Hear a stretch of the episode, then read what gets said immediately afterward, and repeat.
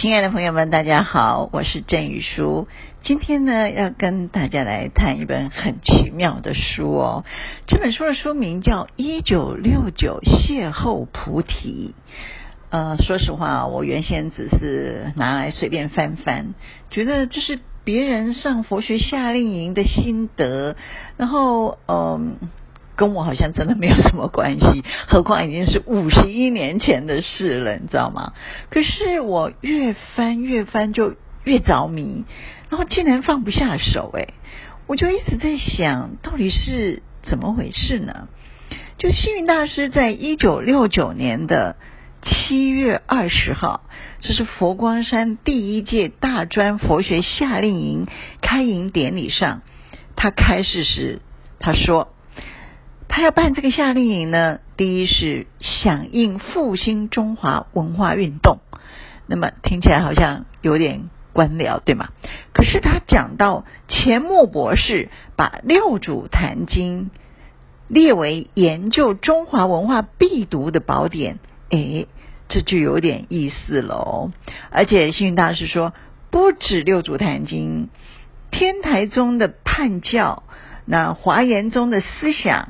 唯识学的这个呃新世论，净土中的弥陀信仰，禅宗的顿悟，律宗的轨范等等，都是已经成为注入国人血液里面的一个新的元素啊！所以这就值得我们思考，佛学里头到底有多少跟我们的思想文化是有关的？那么第二个呢，师傅开始说。我们的智慧的领域，那佛学可以看到一切众生，可以看到未来，可以看到十方世界哦。那第三点是寻求我们心灵的主人，这也是我们呃学佛很重要的，就说佛学是开启心灵之门的一把钥匙。那么第四点呢，他说是安顿我们生命的世界。呃，就研究佛学是为了庄严自己、超脱自己，那么为自己的生命找一个安顿的世界。这就是第一届的佛光山大专呃这个佛学夏令营师傅开示的我们四点。可是，在第二年这个夏令营继续办的时候，星云大师又补充了四点哦。他说，呃。他上呃去年对这个夏令营的这个表达呢有未尽之意，那么他又提了四点是什么呢？他说：第一，我们学佛是为了升华我们的人格，那人格是遵循道德而培养的，是我们契合真理而升华的。那么第二呢，为了净化我们的烦恼。可青年呢，因为烦恼而意志消沉呐、啊，因为烦恼而自暴自弃呀，啊，因为烦恼而迷失自己呀，因为烦恼而击垮自己呀，啊，他说，所以呢，让青年来呃净化烦恼，那么是呃让青年呃学佛很急迫的问题啊，那也希望学佛能有呃助于青年们在这个烦恼的净化远离。好，第三呢，他说为了扩大我们的心胸，那么他说现在的社会道德沦亡，呃，良知泯灭，争权夺利，呃，欺凌排挤，我看起来五十一年前的问题跟现在差不多哈。我们要扩大心胸，承受一切，也就是说，天哪，我刚刚讲了这句话不是白讲，也就是说，五十一五十一年来人的习性。没有进展太多，好在好在学佛的人越来越多，可以抑制这样的一个蔓延。那呃，所以呢，他说净化一切啊、呃，为什么净化一切呢？他说佛说冤亲平等，冤亲平等多么不容易呀、所以这其实是我们学佛很重要的功课啊。所以我们以佛学为主，希望扩大青年的心胸。那第四个呢？他说，为了庄严我们的世界，好尊敬别人，奉行威仪，就是庄严自身的世界。那么恶念不生，正念清净，就是庄严心灵的世界。我们奉行佛教清净法，身心世界自然会庄严、哦。所以，星云大师创办大专佛学夏令营这一念呢，真的为佛教开启了新业啊、那个近二十年，他培养的这个菩提种子，因为他办了将近二十届的这个。大专佛学夏令营，那么菩真的培育的呃菩提种子呢，散播在各地，甚至于世界各地。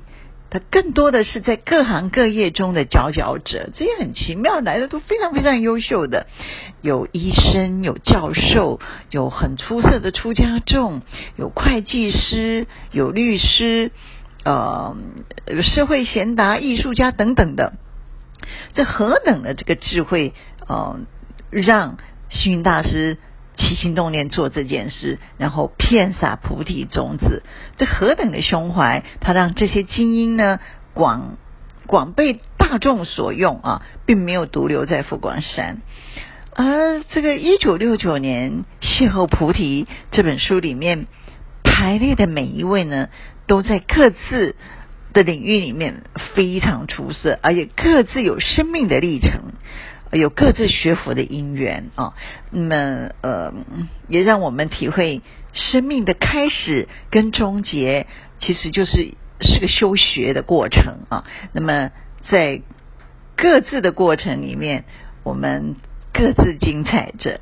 那么所以书中呢，让我印象很深刻的就是呃，一空法师，一空法师可以说是呃。